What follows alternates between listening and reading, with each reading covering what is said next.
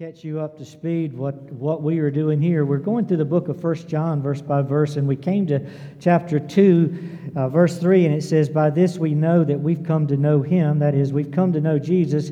And the first thing it says is, If we keep his commandments. And since that's kind of a big theme of First John, I want us to camp out there for a, a while. And, and uh, so we've looked a little bit at how the law of God fits into our life, and I want to continue uh, thinking about that this morning because you don't earn salvation by keeping the law, but if you are a believer, you keep the law as a fruit of salvation. You live his precepts and you love God's people. That's what we do.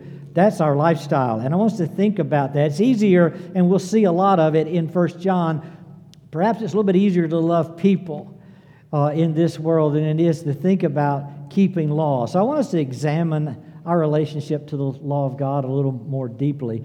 Uh, let me throw out a question. Do you, as you think about the American landscape, can you think of a good American example of someone keeping the law of God?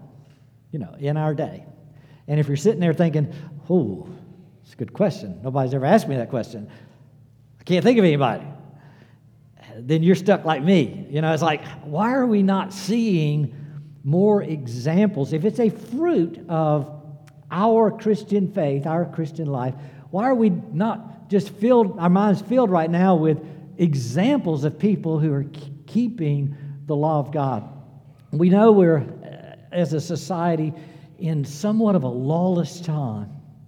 And I think as a church, we have to own some of that. We're the light of the world. We are to be the examples. If society is lawless, then perhaps the church is not doing a good job of providing the world a lawful example and the beauty and the benefits that come with that uh, example. So we need to provide that for our society. Uh, Jesus encourages us to keep his commands, his law, um, as, as, as, as part of our fruit. Look at Matthew chapter 7, verse 21. This is at the end of this famous sermon Jesus preached called the Sermon on the Mount.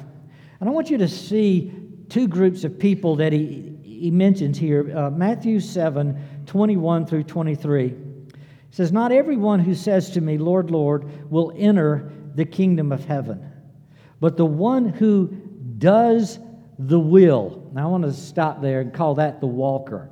This is the one who's walking in the path.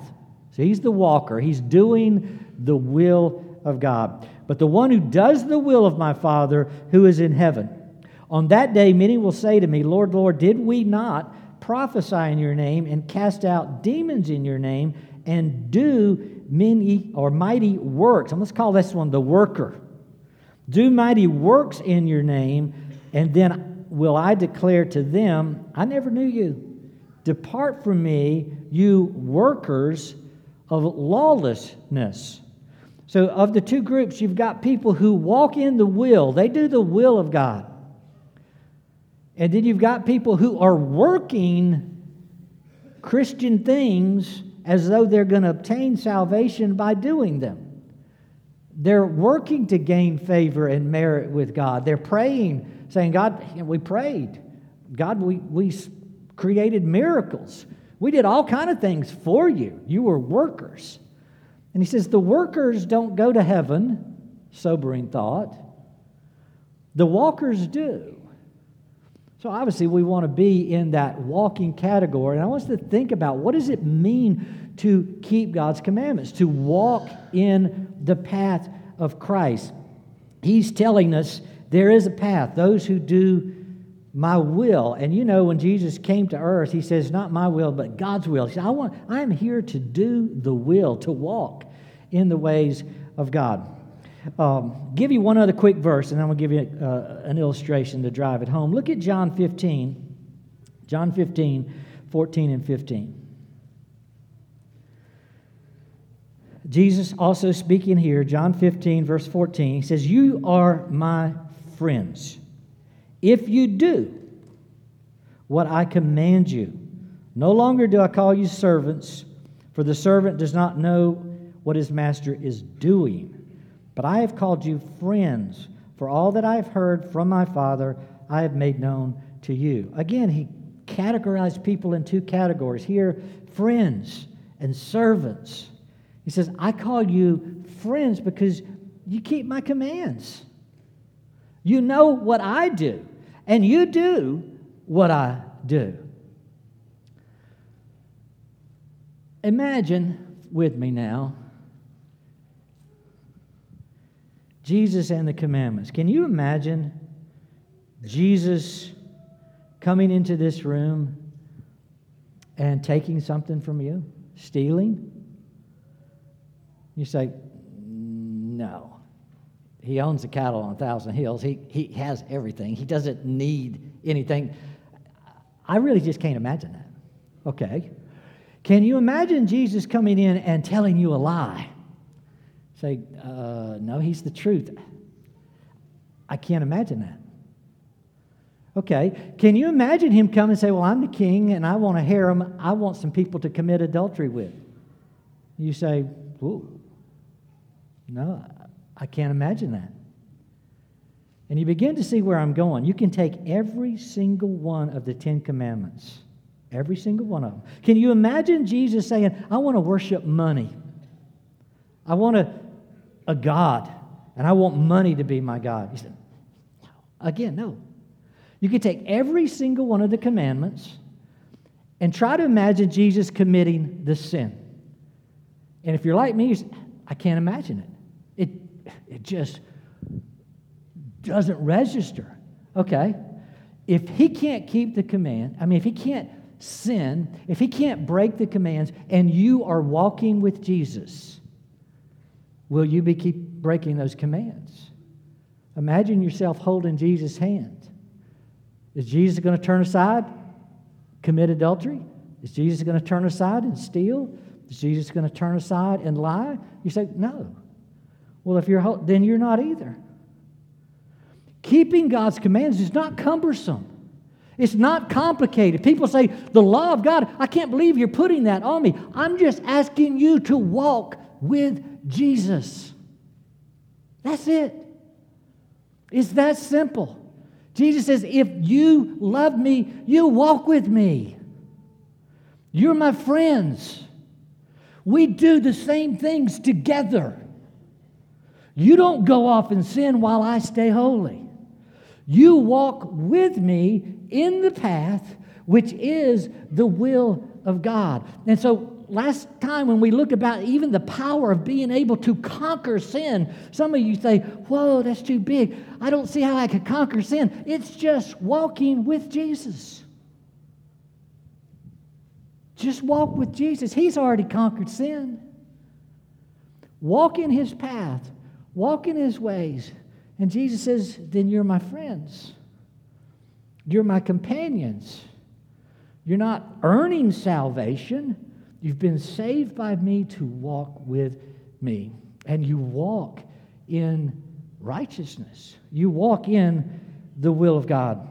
I want you to see Jesus' passion for God's will. I want you to see Jesus' passion for his law. In the Sermon on the Mount, we just looked at kind of the end. I always like to read the end of the book before I get the beginning.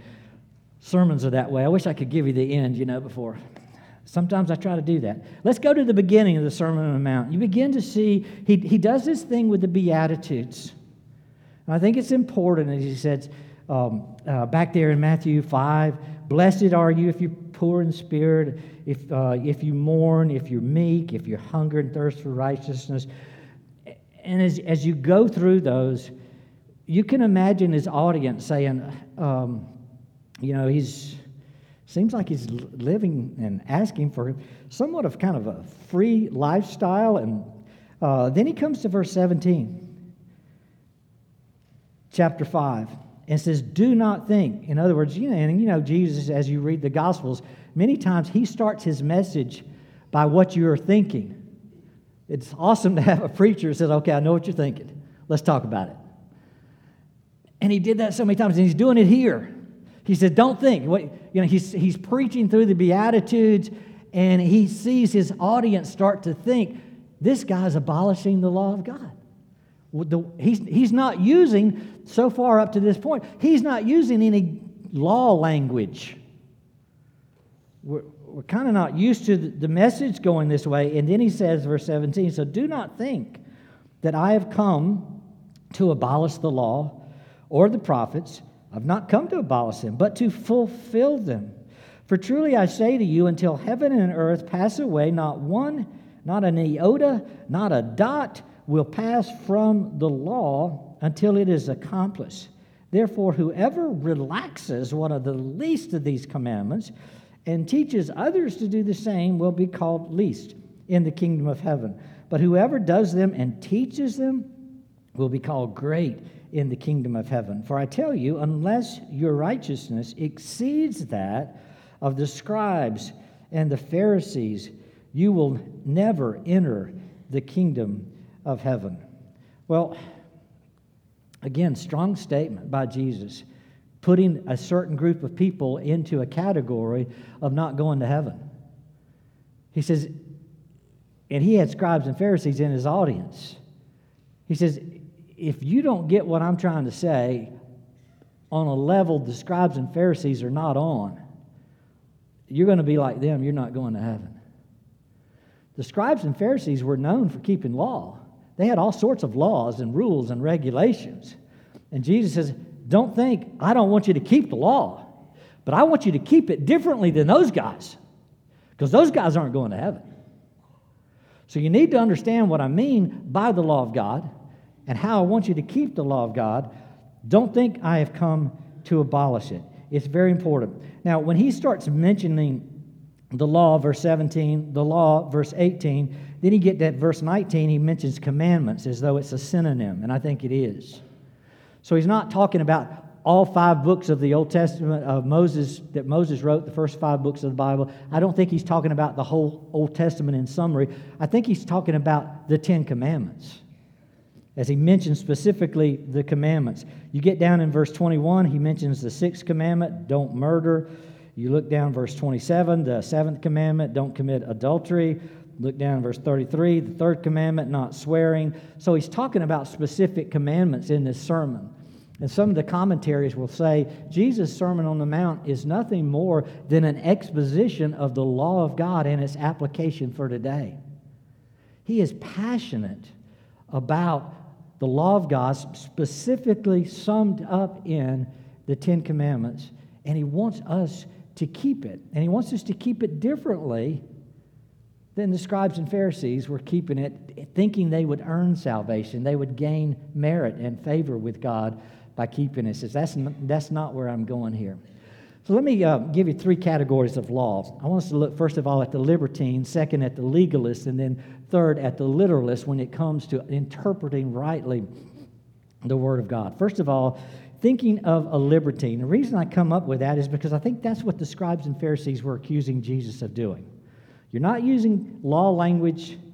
We think you're trying to abolish. What's a, the law of God? What's a libertine? A libertine is someone who wants to ignore the law of God. I just want to do what's free. I just want to do what's right in my own eyes. I don't want someone else to legislate for me. That's the libertine, one who's free, lib- liberal in ability to do what they want to do when they want to do it. And the scribes and Pharisees would not go for that. They seem to think, well, that's what Jesus is doing. And they accuse Jesus of this many, uh, on other occasions as well, saying, you're just hanging out with drunkards and you're just um, hanging out with gluttons and you're just too free and you don't apply the law of God. Jesus is saying, I don't think I've come to abolish it. I've come to fulfill it.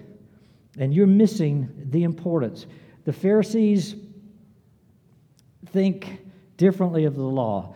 I think the church has struggled with how to think of the law. Let me give you two problems if thinking Jesus says, you can't say that I'm trying to abolish the law. Why? Two reasons. Number one, Jesus cannot abolish the law because to do so would be sin, and Jesus can't sin.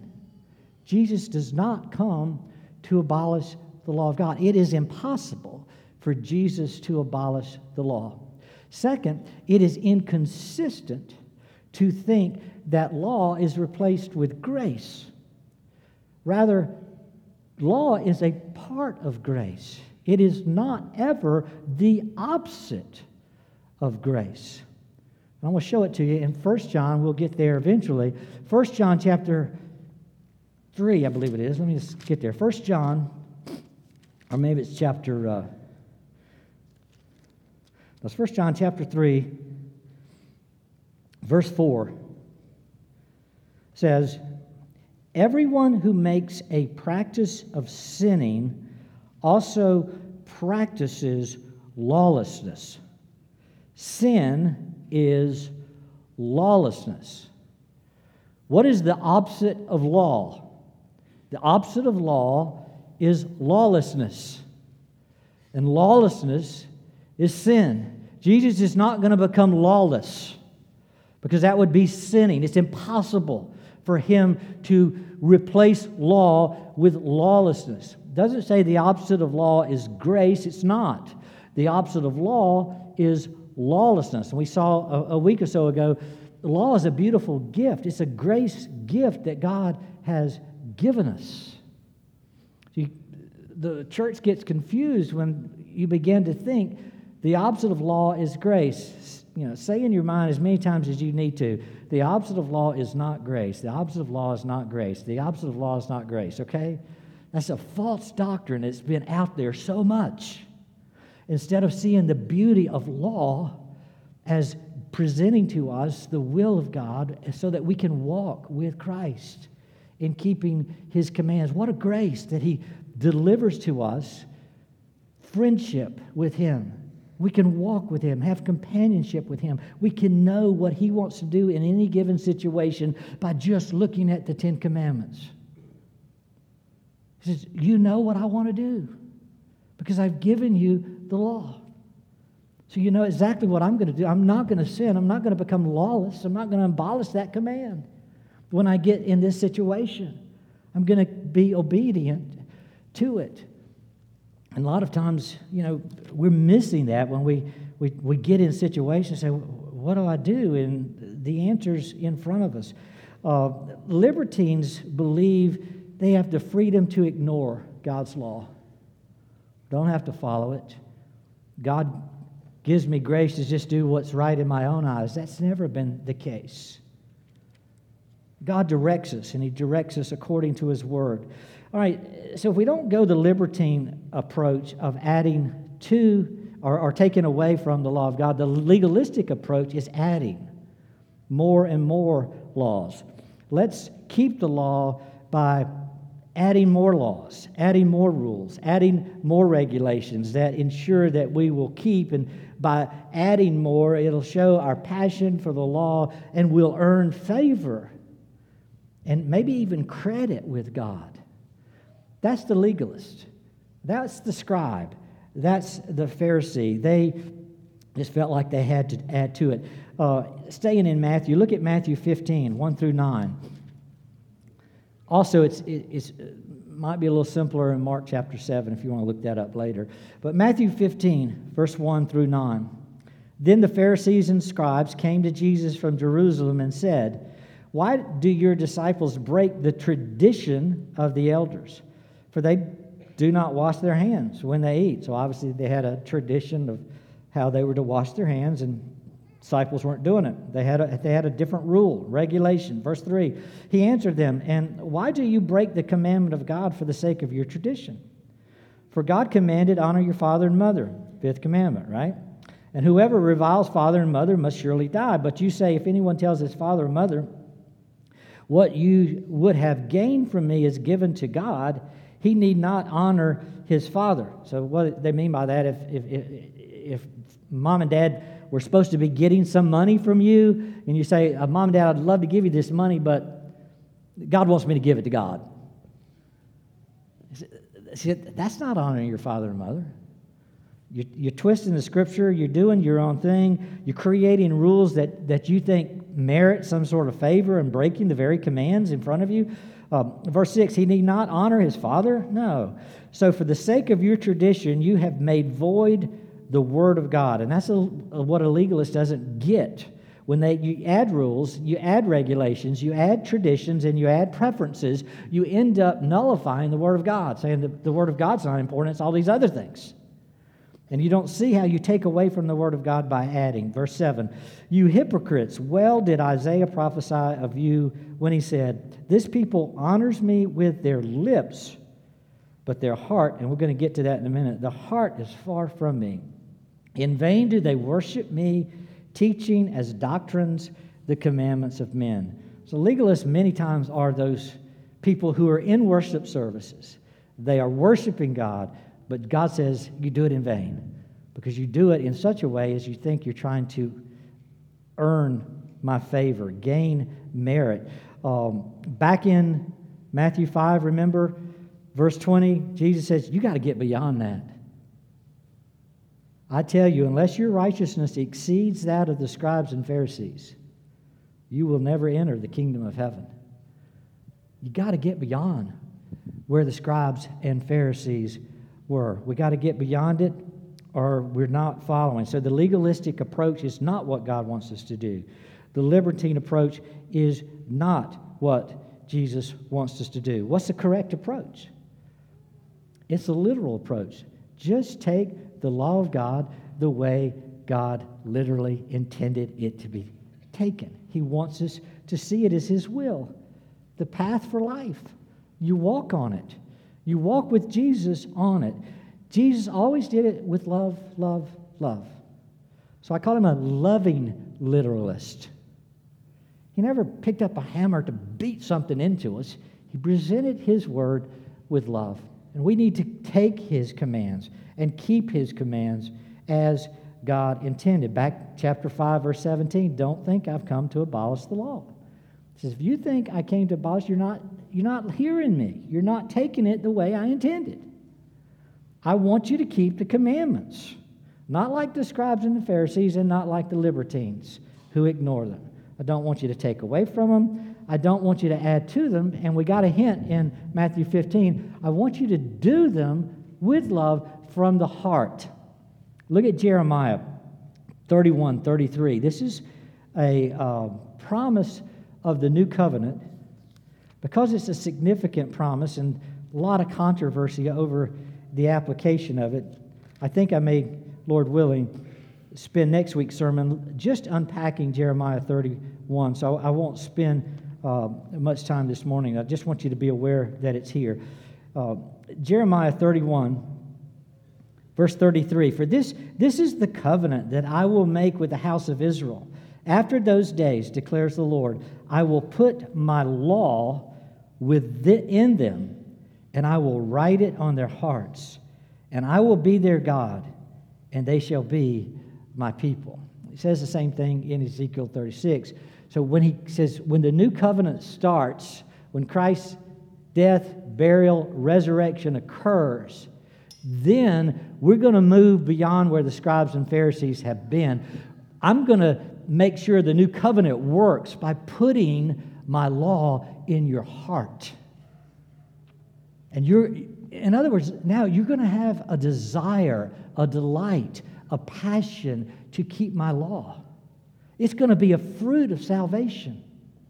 It's going to be something that people will look at you and say, You walk a different path. You, you love different stuff, apparently. You like going different direction than the rest of the world. That's why we should clearly be the example before the world because Jesus puts his law now in our heart. Um, now, back in Matthew 5, still trying to unpack this a little bit. Verse 18 For truly I say to you, until heaven and earth pass away, not an iota, not a dot will pass from the law until it's all accomplished. How about that for an end time passage? You don't hear people talking about this one. People want to twist Matthew 24 in so many ways. You're going to have wars and rumors of war. How about it says, Jesus says, heaven and earth will pass away before. He, said, he says, will, will heaven and earth pass away before you start keeping the law of God? No. My church will be known as those who keep the law of God before heaven and earth pass away. My church will be known for every iota and every dot in the law of God before heaven and earth pass away. My children will follow me. It'll be clear who are mine and who are not. Our obedience matters to God. He's passionate about it. He says it's going to happen. It's part of His plan that it happen. Um, so we can't ignore God's law as the libertines. We can't add to it, micromanage it as the legalists. The right approach is with a spiritual renewal so that our heart is changed. Jesus says, Let me give you a new heart and put a new spirit within you and cause you to walk in my commandments. Ezekiel 36, 26, and 27. Let me give you a new heart, a new spirit, and cause you to walk in my commandments. Because heaven and earth won't pass away until this is happening in the church of God. That's Christ's passion for his law. Um, verse 19, Matthew 5. Therefore, whoever relaxes one of these commandments and teaches others to do the same, be called least. We don't want to be in that category. He says, no, you want to be in this category. Whoever does them and teaches others to do them will be called great. So I don't want you just to have a passion to do it. I want you to have a passion to talk about it. I want you to raise up the next generation, having been taught the commandments of God and following the commandments of God so that they quit the lawlessness that seems to be prevalent around us, having this satisfied attitude now, imagine yourself as a train. What's going to keep you moving? You got to have tracks, right? Trains don't go without tracks. But trains also have to have fuel. The fuel is the Spirit of God, it's the new heart in Christ. The tracks are the law of God. God wants us to move us through, God wants to move us through life with His Spirit being our power. It's not our strength, it's not our earning, it's the power of God. Things don't happen by us, it happens by His power, says the Spirit of God, pushing us, but He's going to push us down the tracks of His law. As you, as you think about the fuel of our lives being this new heart in Christ, the Spirit of God, you'll, you'll, you'll appreciate these commands better, look with me at the, uh, oh, it's really just a description of the Christian life. Look at Psalm 1, verse 2, and then we'll look at um, Psalm 119. Psalm 1, verse 2.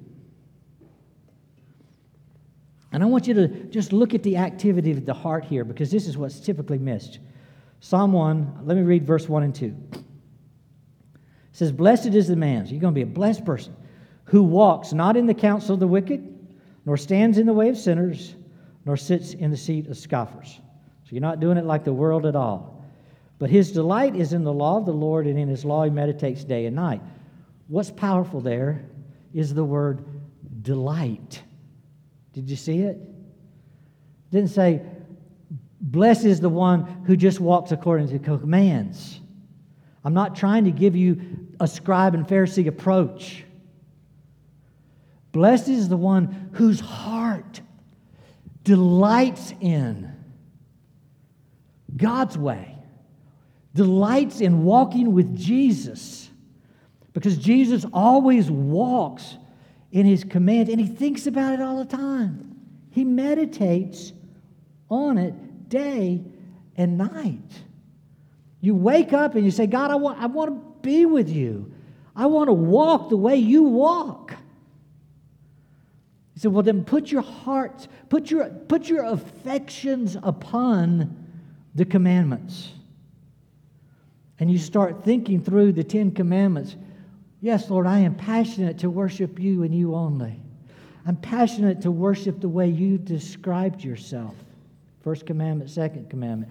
Third commandment, I'm passionate to speak well of you and well for you. Third commandment. I'm passionate to keep the Lord's Day special, to work six days, to rest in you one day out of every seven. I'm passionate about it. That's my heart's delight. I delight in life, not murder, sixth commandment. I delight in authority and respect, fifth commandment, mom and dad. I delight in faithfulness to marriage, seventh commandment. I delight, I have a passion for private property and the possessions you've given us. Eighth commandment. I have a passion for speaking the truth and well of my neighbor and protecting them. Ninth commandment. I have a passion for being content with what you've given me. Tenth commandment. See, that's, that's what my heart is on. That's what I think about day and night because I want to walk with Jesus. And it's because He walks with me, He calls me His friend. He delights in my companionship. And it's just a matter of doing the same things Jesus does. One other verse, Psalm 119. Psalm 119. So many places you could go here, but these are just two a pick because I just want you to see this passion. Psalm 119, verse 97. Oh, how I love. Again, you see the heart that's fueling the engine of the train. Oh, how I love your law. I think about it all the day. Again, it's my meditation all day long. That's what I think about. Because it's a passion, it's a delight to wake up and know how to live, how to walk with Jesus and it's consistent with his law. John 14, verse 15. Jesus says this about us. John 14, verse 15 he says, If you love me, you will keep my commandments. It's pretty simple. You love me, you'll keep my commandments. That's what you'll do. Because it's a love thing, it's a heart thing. It's not something where you, you earn anything. It's just, if you really love someone, you, you try to get around them and you try to like what they like and hate what they hate. Do what they do. He says, if you love me, you'll, that's what you'll do. I was, I was raised at times by a legalist. Said, this is how you live, and do not smoke and do not drink. I honored that till I was about 40 and then realized that was legalism. I was also raised by some libertines. I had plenty of people come up and say, David, Sunday's just another day, man. Lighten up. You don't always have to speak the truth. Sometimes lying's your best friend. It's just words. Stealing, it's just more for us. I've been raised by legalists and libertines. How about you? Bet you have too. you you have a little both.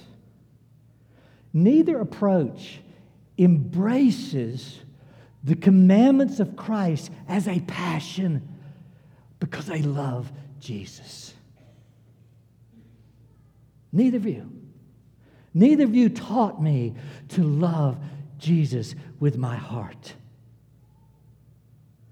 You don't get the law of God right if you don't understand it is love language with Jesus. That it's really just about walking with Jesus and doing what Jesus would do. It's like I said, when you try to imagine what Jesus would do, he's only going to do what's right. His will, his commands, and holding his hands and walking with Jesus has us in that same powerful place. What are you going to do with the Ten Commandments? I'm going to keep them literally with love. With the love God has given me for Him. And I'm going to use them as the love language. Christ says, I've redeemed you. Would you like to know how to love me now? He says, Yes. I owe my life. Let me give you some love language, some love commands. Let me, let me tell you how I live, what I love, what I like, what I don't like. And you say, perfect. Perfect. Because those are the things that I love and I like. And that's the direction I want to go. Christ did not come to abolish the law, but to fulfill it. And it's fulfilled in us. And until it's fulfilled in us, heaven and earth doesn't pass away. So it's a pretty significant part of the Christian life and of the church. Let's pray together. Father, there comes a time when we we do our own thing. We want to do what's right in our own eyes, and, and we don't realize we're not saying yes to Jesus. We're saying no to Jesus and yes to us. Forgive us, forgive us. Let us get back on board with your passion for your laws, your commands. Let us be those greatest in the kingdom that are not only able to know them, but able to teach them to others also. Let us be those who think about your law day and night because we have such a passion to do what you like and be with you and talk with you and walk with you. May we get to the place that we can't imagine dishonoring, turning our back on you. Let us be those who walk with you in such a way others know and others see the light and the direction of Christ, even through your church. Father, thank you again for this time, for those that, that need to straighten a crooked life.